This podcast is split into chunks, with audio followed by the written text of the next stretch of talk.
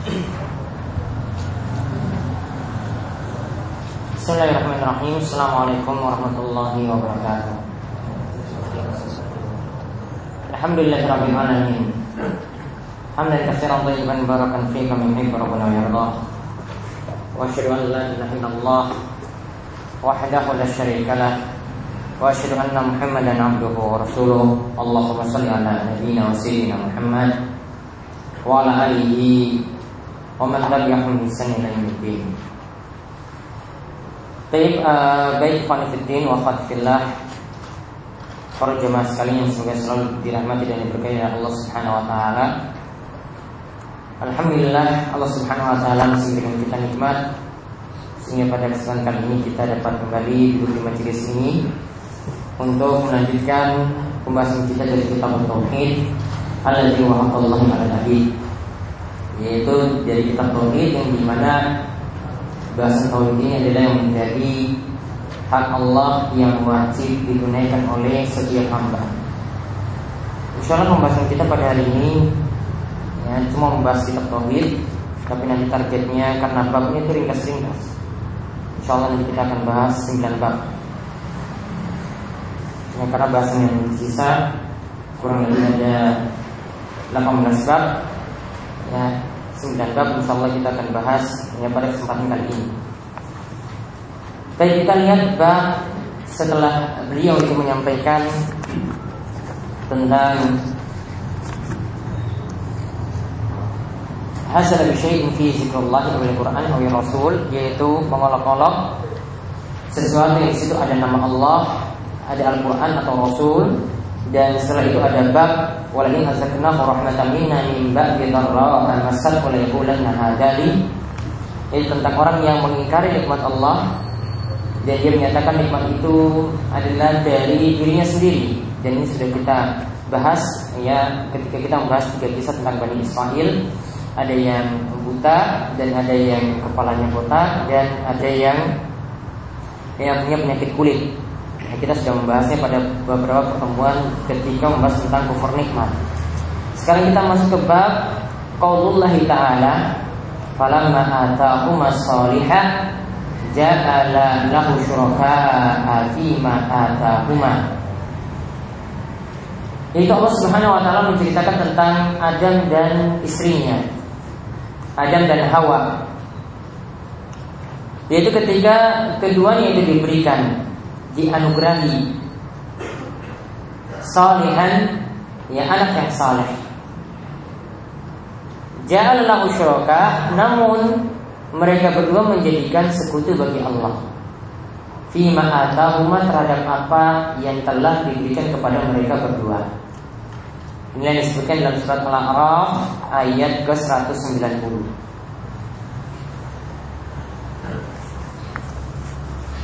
Ayat ini sekali lagi menceritakan tentang kisah Adam. Nanti kita akan lihat penjelasannya dalam perkataan Ibnu Hazm maupun Ibnu Abbas di bawah. Itu ketika Adam dan istrinya itu dianugerahi anak dan sebelum-sebelumnya mereka itu sulit mendapatkan anak. Kata kalau anak itu lahir itu cacat. Maka akhirnya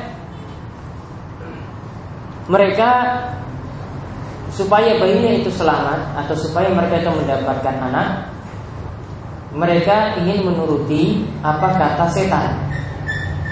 Setan katakan kalau kamu ingin selamat anakmu ingin selamat ya maka ikuti aku. Namakan anakmu dengan ya nama penghambaan kepada setan. Kemarin kita sudah singgung ada di antara nama yang haram untuk digunakan ya yaitu di antaranya adalah nama setan atau penghambaan pada selain Allah.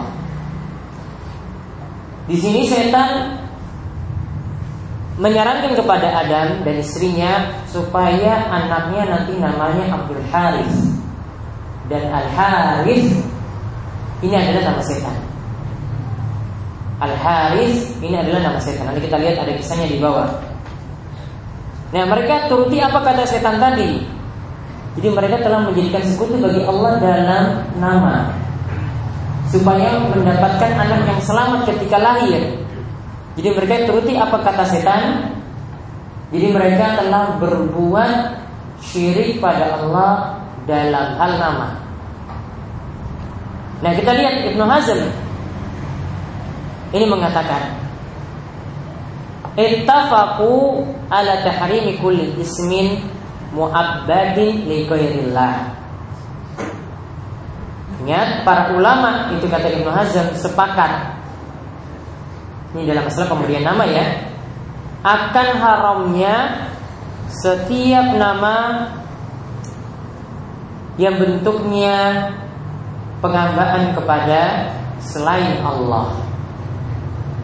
Jadi Abdul Hasan, Abdul Hussein, Abdul Ali, itu semuanya kan artinya hambanya Hasan, hambanya Hussein, hambanya Ali. Ini adalah bentuk penghambaan kepada selain Allah. Para ulama sepakat nama nama seperti itu hukumnya haram. Berarti harus diganti. Nah, di sini beliau contohkan Ka'ab bin Amr seperti hambanya Amr. Ka'ab bin Ka'bah ya pakai Abdul ya Abdul Ka'bah yaitu hambanya Ka'bah. Jadi bentuk pengabdiannya kepada Ka'bah, bukan kepada Allah. Wa ma asbaha dzalik dan yang semisal itu. Hasya Abdul Muttalib kecuali nama paman Nabi eh, nama kakek Nabi SAW Abdul Muttalib. Nah di sini kalau diterangkan oleh Syekh Shalal Fauzan, nama Abdul Muttalib itu nama bukan bentuk penghambaan. Beda dengan Abdullah atau beda dengan penghambaan pada selain Allah seperti tadi Abdul Amr, Abdul Ka'bah, beda. Namun Abdul Muthalib ini kata beliau asluhu min ubudiyatir Jadi aslinya Abdul Muthalib ini nama tersebut didapat dari perbudakan. Li'annahu min babil ikhbar dan dia itu dipanggil dengan nama Abdul Muthalib. Urifa dan sudah ma'ruf seperti itu La min babi insya'i tasmiyah dan itu bukan dari sebuah nama. Ya, jadi cuma panggilan saja. Atau tadi di sini katakan min ubudiyat Jadi dulu ya ceritanya beliau itu ketika datang kemudian orang-orang itu ya menyangka itu adalah budaknya Muttalib Orang-orang itu menyangka beliau itu adalah budaknya Muthalib. Abdul Muthalib itu adalah budaknya Muthalib sehingga digelari Abdul Muthalib. Namun bukan Abdul di sini bukan maknanya adalah penghambaan seperti yang dimaksudkan oleh Ibnu Hazm tadi. Sehingga di sini Ibnu Hazm katakan ya beliau kecualikan untuk nama yang pakai Abdul ya nama yang pakai Abdul yang terlarang yang dikecualikan di sini adalah Abdul Muttalib. Jadi aslinya kita kalau pakai nama Abdul harus disandarkan pada nama Allah. Setelahnya itu nama Allah. Abdullah, Abdul Rahman, Abdul Rahim, Abdul. Nama-nama Allah Subhanahu wa taala Ya dan tidak boleh di belakangnya itu nama makhluk. Ya tidak boleh di belakang itu nama makhluk. Abdul Amr kata Ibn Hazm tadi. Abdul Ka'bah.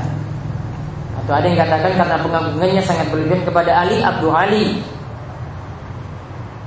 Ya, atau ya Abdul Hasan, Abdul Hussein. Tidak boleh haram memberikan nama seperti itu.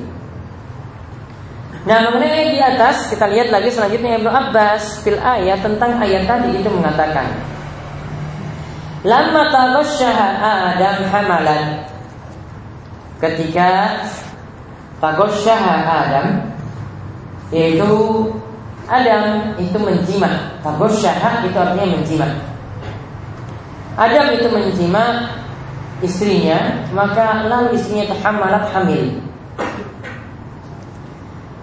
Fa'atahuma iblis, maka iblis itu mendatangi mereka berdua. Mendatangi Adam dan istrinya Hawa. Faqala iblis mengatakan ini sahibukuma. Ingatlah aku ini adalah temanmu. Allazi akhrajtukuma minal jannah. Aku yang telah membuat kalian itu keluar dari surga. Aku telah membuat kalian berdua itu keluar dari surga.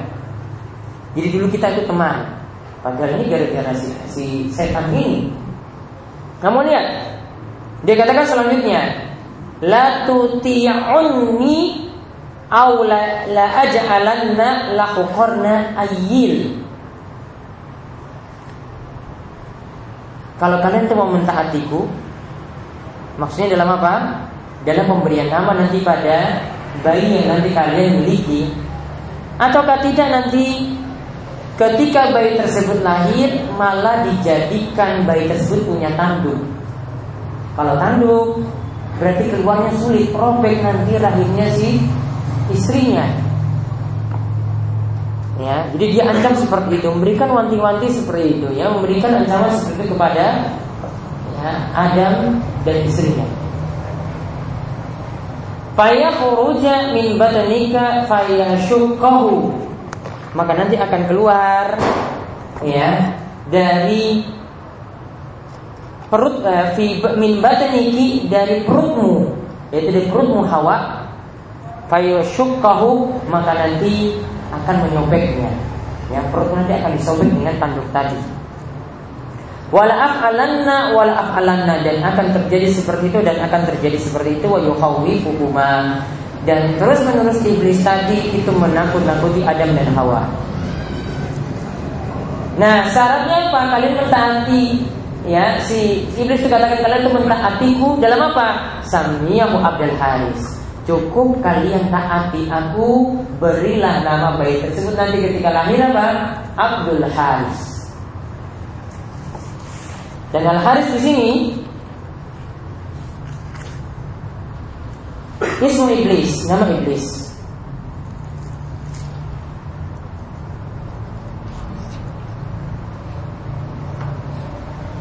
Tapi dia punya nama ya, makna yang lain juga. Tapi Al Haris ini julukan untuk iblis, nama iblis.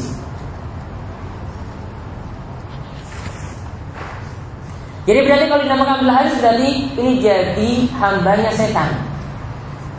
Ya, jadi hambanya setan. Padahal kan harusnya pakai Abdullah penghambaan kepada Allah. Namun di sini setan itu mengajak kepada Adam dan Hawa dalam penamaan hendaklah taat kepadanya. Ya, ini ada syirik dalam ketaat, dalam ketaatan. Dan bentuknya adalah tadi apa?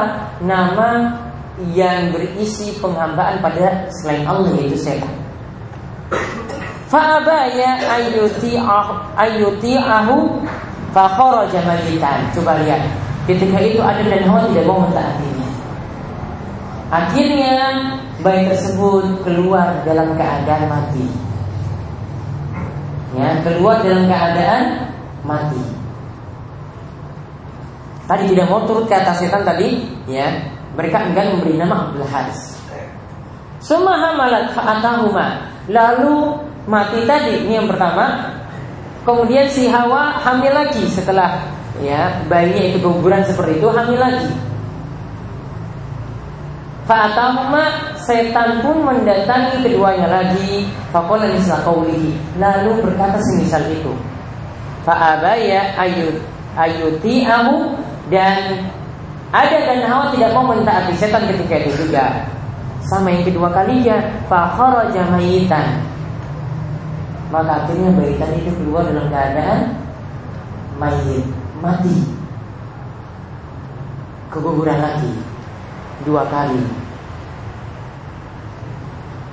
Maka lihat di sini, kalau seseorang penuh kesulitan seperti itu, maka selalu akan diuji, diuji lagi. Tambah cobaan lagi, setan tambah lagi, diuji terus.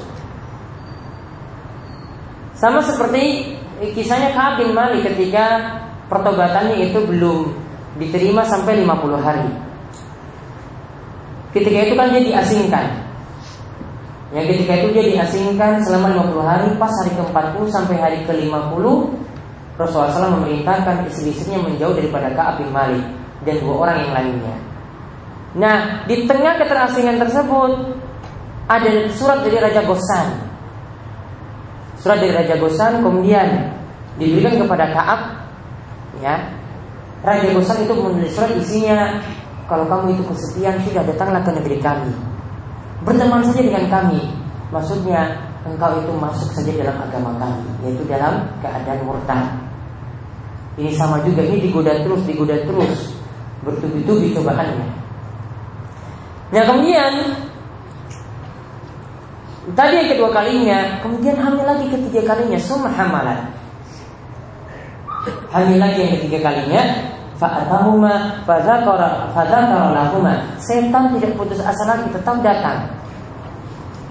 Rayu lagi Kamu kalau ingin bayimu itu selamat, padahal tadi kan tidak ada kan tidak benar kan bayinya itu punya tanduk. Cuma dalam keadaan apa? Mati. Namun setan lain lagi seperti tadi. Ya, fa'atroka hubbal walad. Namun karena sudah saking pingin punya anak, ya, fasamayahu Abdul Haris. Akhirnya pas hamil yang ketiga dituruti hal ini dan dinamakanlah anak nanti yang lahir Abdul Haris. Fazalika qaulu ta'ala maka setelah itu inilah ayat tersebut yang keluar ayat tersebut yang menyertakan tentang mereka berdua ja'ala lahu syuraka'a mereka berdua itu telah menjadikan sekutu bagi Allah terhadap anak yang telah diberikan kepada mereka berdua. Hadis ini diriwayatkan oleh Ibnu Abi Hatim, namun seseorang ini mengatakan sangat di sini. Lihat, pas ketiga kali baru dituruti. Padahal itu cobaan lagi sebenarnya. Kalau mau bersabar, mungkin yang keempat kalinya nanti punya anak lagi. Kalau mau bersabar seperti itu, namun dia tidak bersabar karena sudah saking pingin punya anak. Semuanya dua kali keguguran, ya keluar lagi keguguran lagi. Akhirnya sudah turut kata setan seperti itu. Maka itulah yang terjadi di tengah-tengah kaum muslimin sama seperti tadi. Kadang seseorang itu malah terjerumus dalam kesyirikan karena tidak sabar. Awal-awalnya dia tidak sabar. Ya. Dia tidak sabar dalam hal rezekinya punya utang yang banyak atau mungkin dalam hal ini anaknya belum juga dapat belum juga dapat Akhirnya dia turut kata orang-orang, sudah kamu datang ke sini, lakukan pesugihan, lakukan ritual-ritual ini, ada yang kesyirikan, ada yang tidak ada tuntunan. Dan itu juga kadang belum dapat juga. Dan ada yang dapat dan itu juga cuma cuma sekedar ujian. Nah, di sini dikatakan lagi walau fi sanadin sahih an Qatadah dan juga ada hadis sahih dari Qatadah dengan sanad yang sahih dari Qatadah Dikatakan syurakaat fi ta'atihi wa lam yakun fi ibadatihi. Mereka telah menjadikan sekutu yaitu berbuat syirik di dalam taat, yaitu taat pada setan. Mau menuruti kata setan. Bukan taat dalam bukanlah syirik dalam masalah ibadah.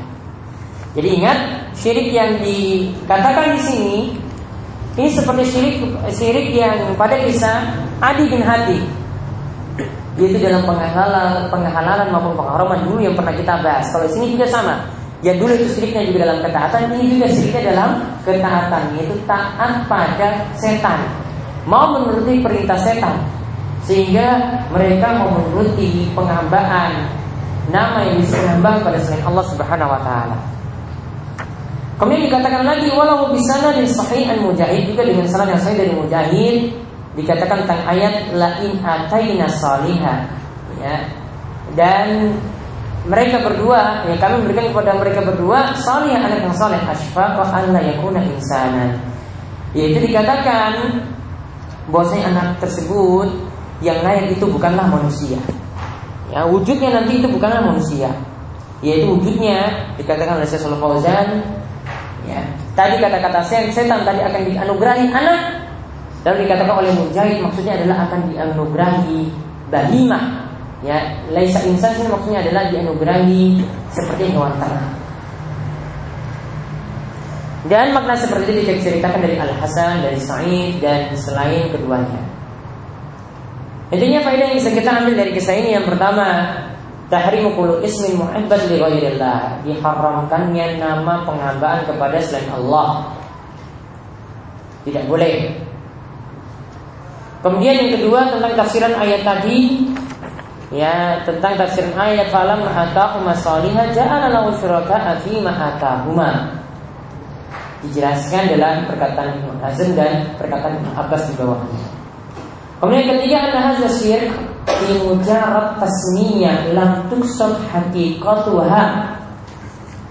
Syirik yang terjadi di sini itu bentuknya dalam nama. Karena namanya apa tadi? Ada penghambaan kepada selain Allah.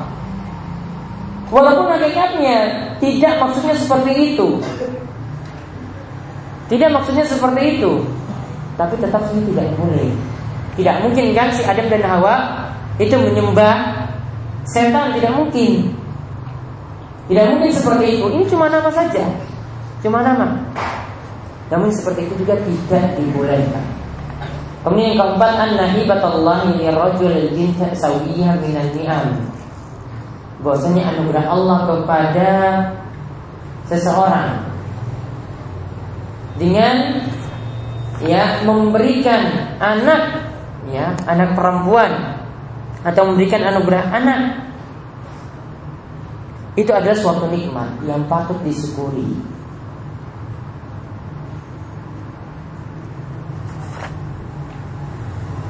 Jadi kalau bentuk syukurnya gimana? Ya namanya juga diberikan adalah nama yang bagus Nama-nama yang baik bukan pengambahan kepada selain Allah Kemudian yang kelima Yaitu para salaf menyebut perbedaan Yaitu seperti apa yang dikatakan oleh ada tadi perbedaan antara syirik dalam ketaatan dan syirik dalam ibadah. Yang menyebutkan perbedaan antara dalam antara syirik dalam ketaatan, dalam syirik taat dan syirik dalam ibadah.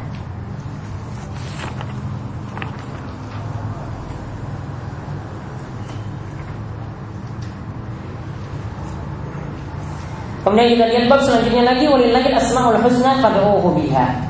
Bab Qaulillahi ta'ala walillahi asmaul husna fatuhu biha wa dharul ladzina yulhiduna fi asma'ihi. Surah Al-A'raf ayat 180. Yaitu bagi Allah adalah nama-nama yang terbaik. Maka berdoalah kepada Allah dengan nama-nama yang terbaik tersebut. Bertawasullah dengan nama-nama yang terbaik tersebut dan jauhilah tinggalkanlah orang-orang yang telah menyimpang dari nama-nama Allah Subhanahu wa taala. Maka di sini beliau bahas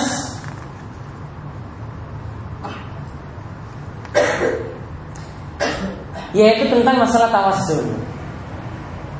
Tawasul yang dibolehkan yaitu tawasul kita mengambil perantara kepada Allah dalam doa.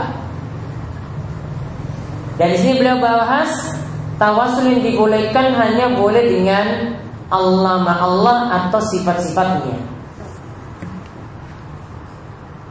Tidak boleh seorang itu bertawasul dengan orang yang sudah mati. Ya, tidak boleh seorang itu bertawasul dengan orang yang sudah mati. Ada jalan tawasul yang dibolehkan sih sudah diberikan solusi. Tidak perlu datang-datang ke kuburan kemudian bertawasul dengan wali, kiai, atau orang yang jadi tokoh di situ ya di mana ini bertawasulnya dengan orang yang sudah mati ini kepada Allah Subhanahu wa taala tidak dibolehkan karena sudah ada jalan atau cara yang masih dibolehkan yaitu berdoa dengan menyebut nama nama Allah Subhanahu wa taala. Jadi tujuan pembahasan bab ini adalah seperti itu. Maka ayat ini ini mengandung faedah bahwasanya Allah Subhanahu wa taala yang pertama punya nama dan sifat yang sempurna. Walillahi asmaul husna. Nama dan sifat yang sempurna sesuai dengan kelayakan bagi Allah.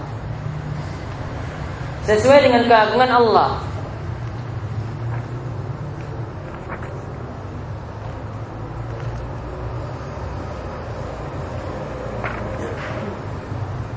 Dan kalau kita bagi Ya secara umum nama Allah Subhanahu wa taala itu ada yang jamil. Ya nama Allah yang Asmaul Husna tadi ada yang jamil, ada yang nama-nama yang indah. Ar-Rahman, Ar-Rahim, Maha Pengasih, Maha Penyayang, Al-Latif, Maha Lembut. Ya, dengan nama-nama yang indah. Dan yang lainnya lagi nama Allah Subhanahu wa taala ada yang bentuknya itu menunjukkan kemuliaan dan perkasanya Allah. Seperti Al-Qadir, Maha menguasai, Al-Aziz, Maha perkasa. Al-Qahar yang menguasai, Al-Jabbar yang memaksa. Jadi nama ini menunjukkan kemuliaan dan keperkasaan Allah Subhanahu wa taala. Jadi nama Asmaul Husna itu seputar itu.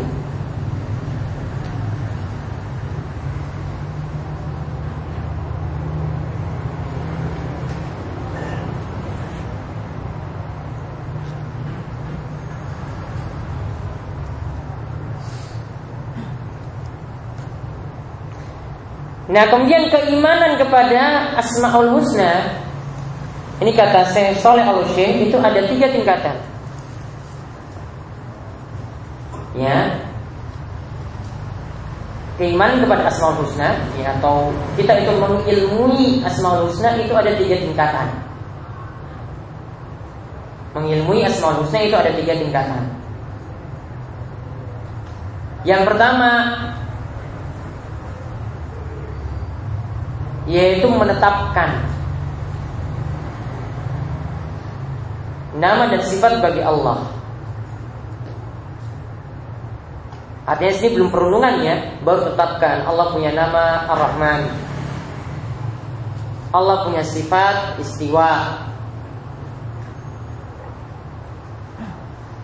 Allah memiliki penglihatan. Allah memiliki pendengaran. Baru menetapkan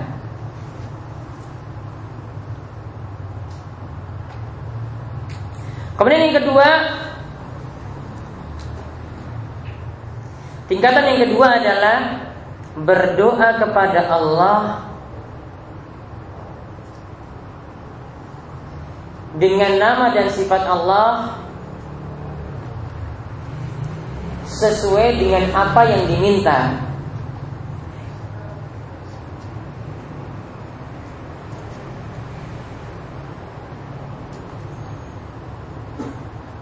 Jadi bentuknya adalah kita berdoa langsung dengan nama dan sifat tersebut. Ini lebih tinggi lagi. Dia bukan hanya sekedar menetapkan, sudah digunakan dalam doa. Dan tadi bentuknya adalah berdoa dengan nama dan sifat yang sesuai. Misalnya kita meminta rahmat Allah Subhanahu wa taala, ya Ar ya. Ya. Kita bisa memanggil Allah Subhanahu wa dengan Ar-Rahman, ya Ghafur, Ya Allah yang maha pengampun. Sesuai dengan apa isi doanya tadi? Kemudian yang ketiga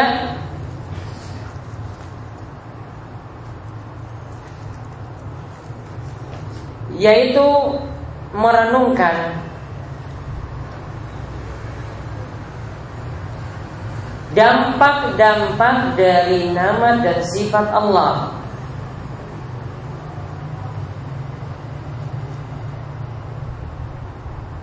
Merendungkan dampak-dampak dari nama dan sifat Allah pada keadaan di sekitar kita.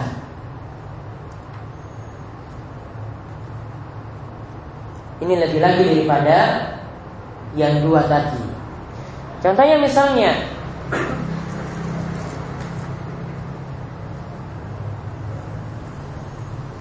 Sifat Allah Subhanahu wa taala ya, ya Rahman, Ar-Rahman. Ya Allah Maha Pengasih. Maka kita lihat asarnya atau dampaknya semua Allah itu kasih. Baik yang kaya maupun yang miskin yang berada di bawah kolong jembatan pun tetap mendapatkan rezeki. Maka kalau orang melihat keadaan seperti itu kemudian merenungkan wah ini karena sifat Allah Subhanahu wa taala Ar-Rahman. Maka ini adalah bentuk penghayatan yang sangat tinggi lebih daripada dua yang pertama tadi.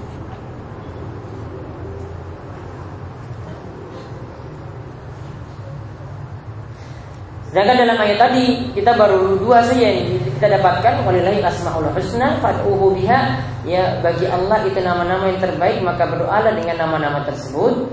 Ya ini menunjukkan bahwasanya kita menetapkan Allah itu memiliki nama dan sifat dan yang kedua kita diperintahkan untuk berdoa dengan nama dan sifat tersebut. Nah kemudian dikatakan wazarul ladzina yulhiduna fi asma'ihi ya dalam ayat ini dan jauhilah dan tinggalkan orang yang menyimpang dari nama dan sifat Allah Subhanahu wa taala. Maka ayat ini menunjukkan diharamkannya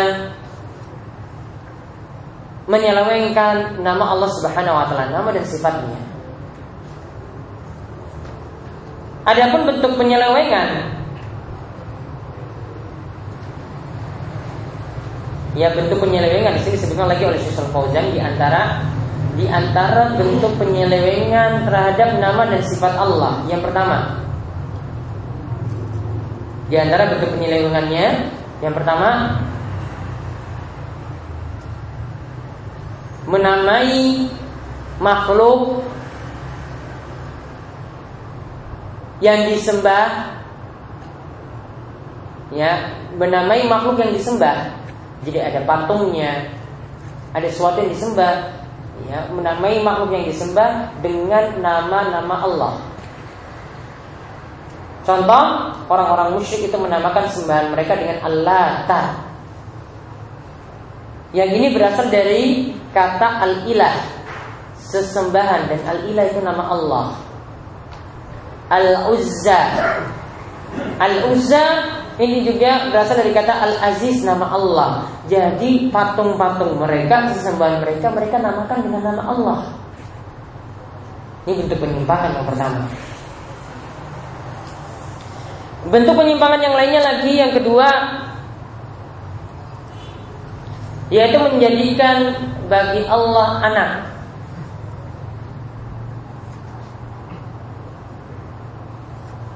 Seperti yang terjadi pada yang terdapat pada orang-orang Nasrani. Menyatakan Allah itu memiliki anak. Ini juga suatu bentuk penyimpangan.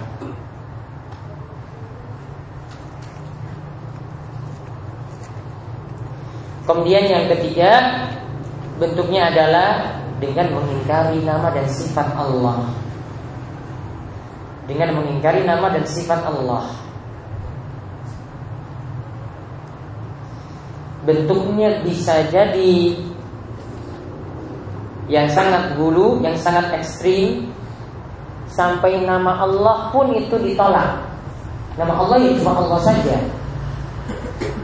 Karena kalau nama Allah ada Ar-Rahman, Ar-Rahim, Al-Malik, Al-Quddus, maka berarti berbilang.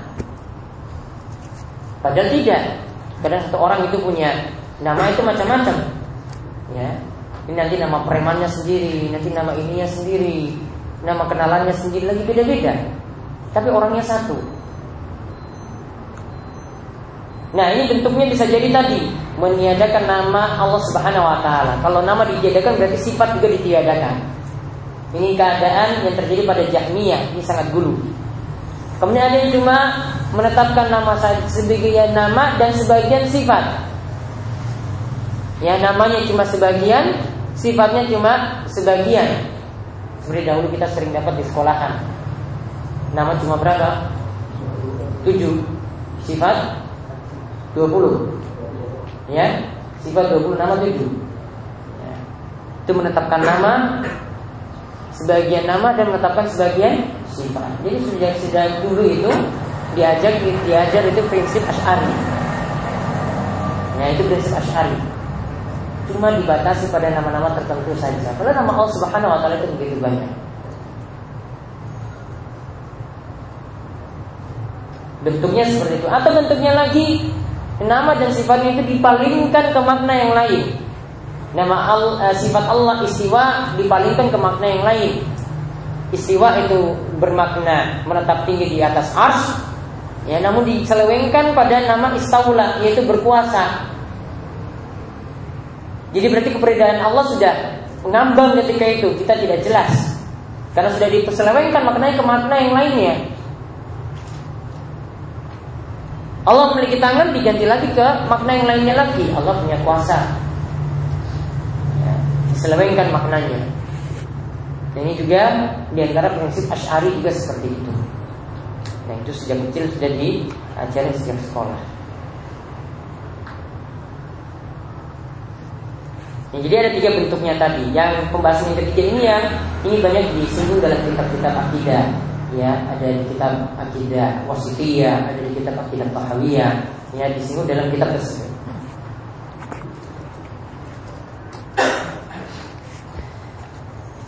Nah, di sini disebutkan uh, sudah azan. Belum? Ya. Kemudian di sini disebutkan di bawahnya Syekh menyebutkan Zakar Ibnu Abi Hatim Ali bin Abbas dari Ibnu Abbas Yulhiduna fi asma'ihi yang dimaksudkan dengan yulhiduna fi asma'ihi yaitu menyimpangkan uh, nama-nama Allah itu maksudnya adalah yusyrikun yaitu berbuat syirik dalam nama dan sifat Allah. Wa anhu juga dari Ibnu Abbas juga disebutkan samul lata minal ilah wal uzza minal aziz itu bentuk penyeleweng, penyelewengan dari nama Allah adalah menyebut sesembahannya dengan Allah. Allah Lata itu dari kata Al-Ilah. Al-Ilah itu nama Allah. Diselewengkan. Atau Al-Uzza. Itu dari kata Al-Aziz. Sembahannya dikatakan Uzza. Tadi penyelewengannya seperti yang tadi kita sebutkan. Atau kata al dari al amas juga disebutkan yudkhiluna fiha malaysa Yang dimaksudkan dengan kita yudkhiluna fi asma ini maksudnya adalah mereka masukkan nama yang bukan nama Allah Subhanahu wa taala. Maka intinya dari bab ini kita bisa ambil beberapa faedah. Yang pertama, wajib menetapkan nama Allah. Ya, beliau bawakan faedah pertama wajib menetapkan nama Allah. Kemudian yang kedua, kaunuha husna. Nama Allah itu husna, baik.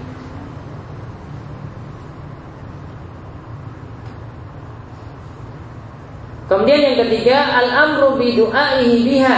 Perintah untuk berdoa dengan nama-nama Allah.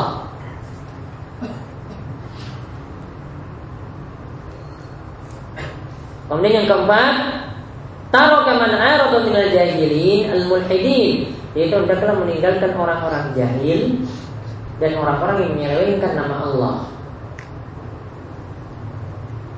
Kemudian yang kelima, tafsirul ilhad. Apa yang dimaksudkan dengan ilhad tadi? Menyelewengkan apa tadi apa bentuknya? Ada tiga kan? Kita sebutkan ada tiga tadi. Tadi yang disebutkan di sini beliau cuma sebutkan satu contoh, yaitu menamakan sembahan itu dengan nama Allah. Kemudian dikatakan lagi faedah yang lainnya wa'idu wa'idu man al-hada ancaman bagi orang yang menyelewengkan nama Allah.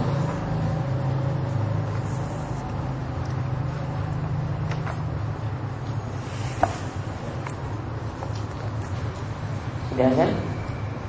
Belum? Baik. Lanjut ke bab, bab berikutnya, bab ketiga pertemuan kali ini. Yaitu beliau katakan la yuqal assalamu Allah. Tidak boleh mengucap ya, tidak boleh disebut assalamu Allah. Semoga selamat untuk Allah.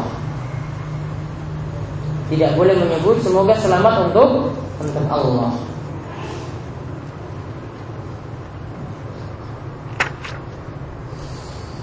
Dari sisi makna saya kita sudah bisa tebak ini keliru. Dan kita perlu jelaskan dulu Assalam, salam itu maksudnya Tolak assalam lahum minas surur Wal afad Yaitu meminta Keselamatan dari kejelekan Dan kekurangan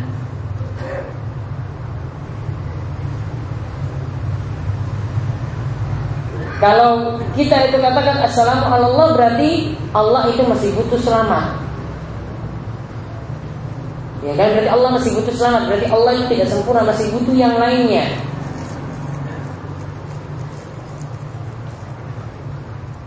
Masih ada kejelekan, berarti perlu didoakan seperti itu. Nah ini kekeliruan.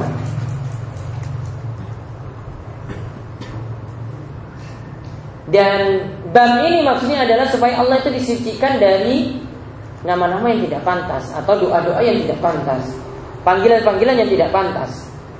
Padahal Allah itu ghani, sudah mencukupi tidak butuh lagi. Ya selamat selamat Nah dalam kitab sahih yaitu Bukhari dan Muslim disebutkan hadis yang beliau bawakan di sini dari Ibnu Mas'ud radhiyallahu anhu. Ia berkata, "Kunna idza kunna kunna idza kunna ma'an Nabi sallallahu alaihi wasallam." Ya, jika kami itu bersama Rasulullah sallallahu alaihi wasallam dalam salat, kunna maka ketika itu kami mengatakan assalamu alallahi min ibadihi. Salam atas Allah dari hamba-hambanya. Dulu doa sahabat seperti itu. Ketika mereka dalam sholatnya Assalamu ala fulan wa fulan Lalu mereka berdoa lagi Ya keselamatan juga untuk si fulan dan si Jadi Allah didoakan selamat Si fulan dan si juga demikian. Maka Nabi SAW itu mengatakan La takul assalamu ala Allah Fa wassalam Janganlah kalian itu menyebut Keselamatan bagi Allah atas Allah Namun sebutlah. Eh, namun kata, namun ketahuilah bahwasanya Allah lah itulah yang punya nama Assalam, yaitu Allah lah yang memberikan keselamatan.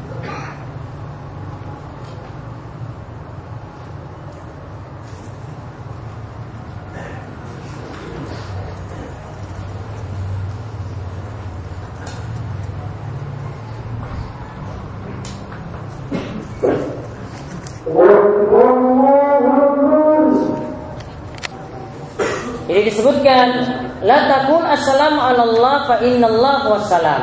Janganlah kalian itu mengatakan salam keselamatan itu bagi Allah namun namun ketahuilah bahwasanya Allah lah yang punya nama assalam. Artinya kalau Allah punya nama assalam itu maksudnya adalah Allah lah yang memberikan keselamatan, bukan Allah yang didoakan selamat.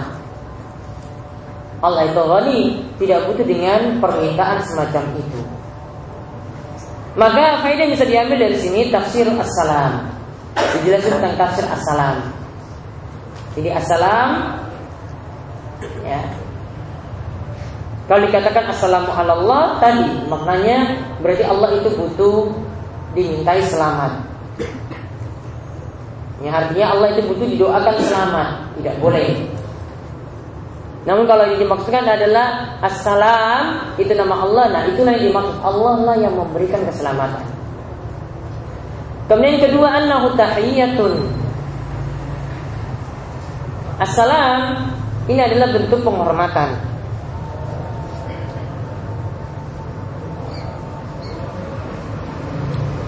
Dan inilah yang dibaca ketika tahiyat.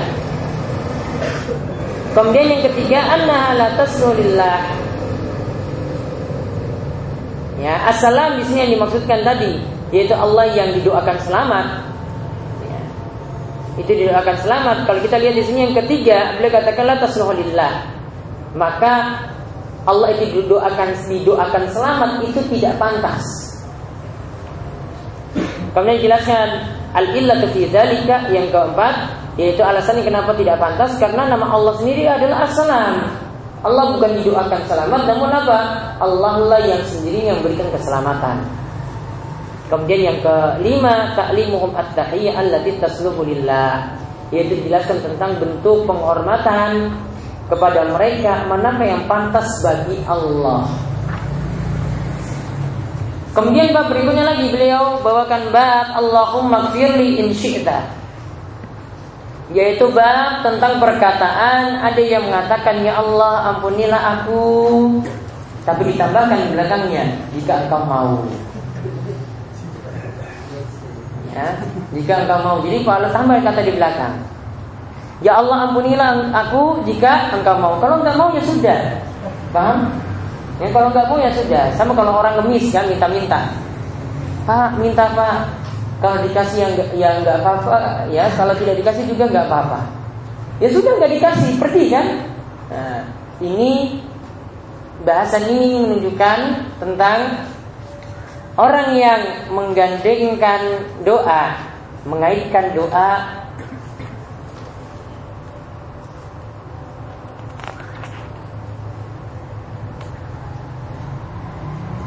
menggandengkan doa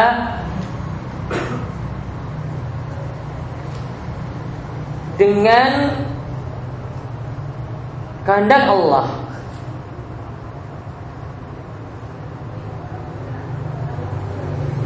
Maksudnya doanya itu tidak penuh harapan Tidak serius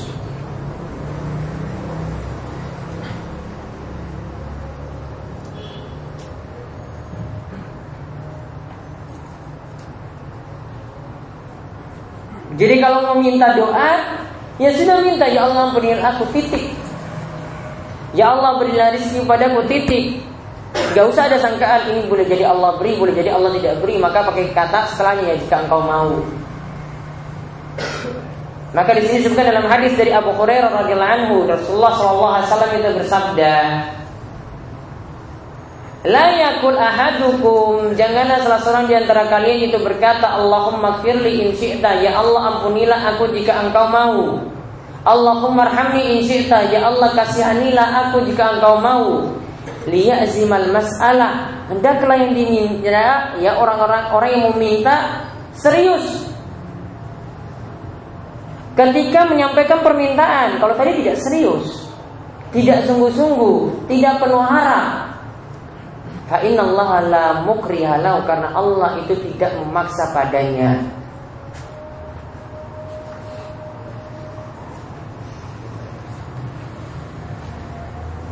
Maksudnya bukan karena lantaran sesuatu yang lain sehingga dapat merubah ya, apa yang ingin Allah Subhanahu wa taala itu kabulkan. Tidak mungkin dari yang lain Allah itu dipaksa.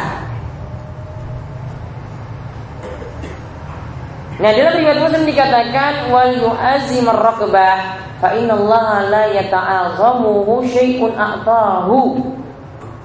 Hendaklah kalau mau minta doa perbesarlah harapan. Ya wal yu'azim ar-raqbah perbesarlah harapan.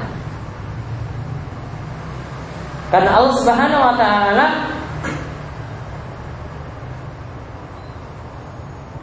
tidaklah jadi la yata'azamu syai'un aqtahu.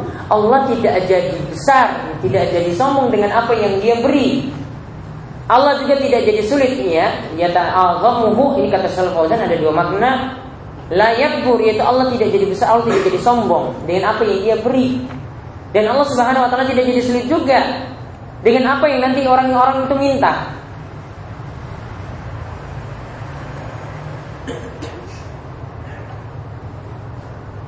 Jadi tidak boleh di sini intinya doa ini tidak boleh. Hadis ini menyatakan tidak bolehnya, terlarangnya menggandengkan doa makfirah, permintaan ampun dan rahmat itu digandengkan dengan masyiat. Yang dibolehkan di sini adalah kita meminta pada Allah dengan azm, dengan serius. Tidak usah pakai kata-kata jika engkau mau.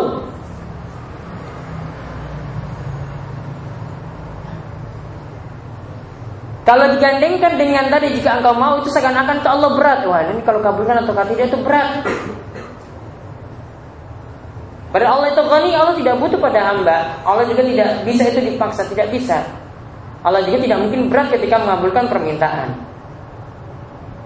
Maka beda dari hadis di atas, yaitu di sini beliau katakan anahyu anil istisna fit doa. Tidak boleh ada kata istisna yaitu digandengkan tadi dengan kata apa? Jika engkau mau di dalam doa. Kemudian bayanul illa fi zalika dan dijelaskan tadi tentang alasannya yaitu karena Allah itu tidak mungkin dipaksa dan Allah juga tidak terasa berat ketika mengabulkan doa.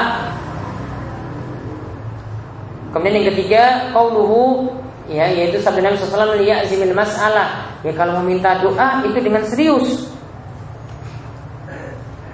besar harapan, penuh harapan. Jangan dikaitkan dengan kata kehendak. Kemudian yang keempat, di sini kita diperintahkan kalau berdoa, ya kita perbesar harapan kita supaya doa tersebut terkabul. Jangan cuitkan, jangan kecilkan harapan. Jangan merasa wah ini terkabul apakah tidak doa saya itu. Perbesar harapan. Yang menunjukkan bahwasanya Allah itu mampu mengabulkan doa kita.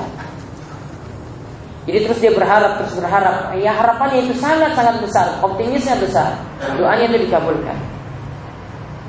Kemudian tadi juga dijelaskan kenapa alasannya kita mesti memperbesar harapan. Karena Allah Subhanahu wa taala itu tidak jadi sombong dengan apa yang dia beri kepada kita dan juga tidak berat untuk mengabulkan doa kita. Nanti untuk bahasan selanjutnya bisa tiga bab, empat bab ya nanti kita bahas. Assalamualaikum warahmatullahi wabarakatuh.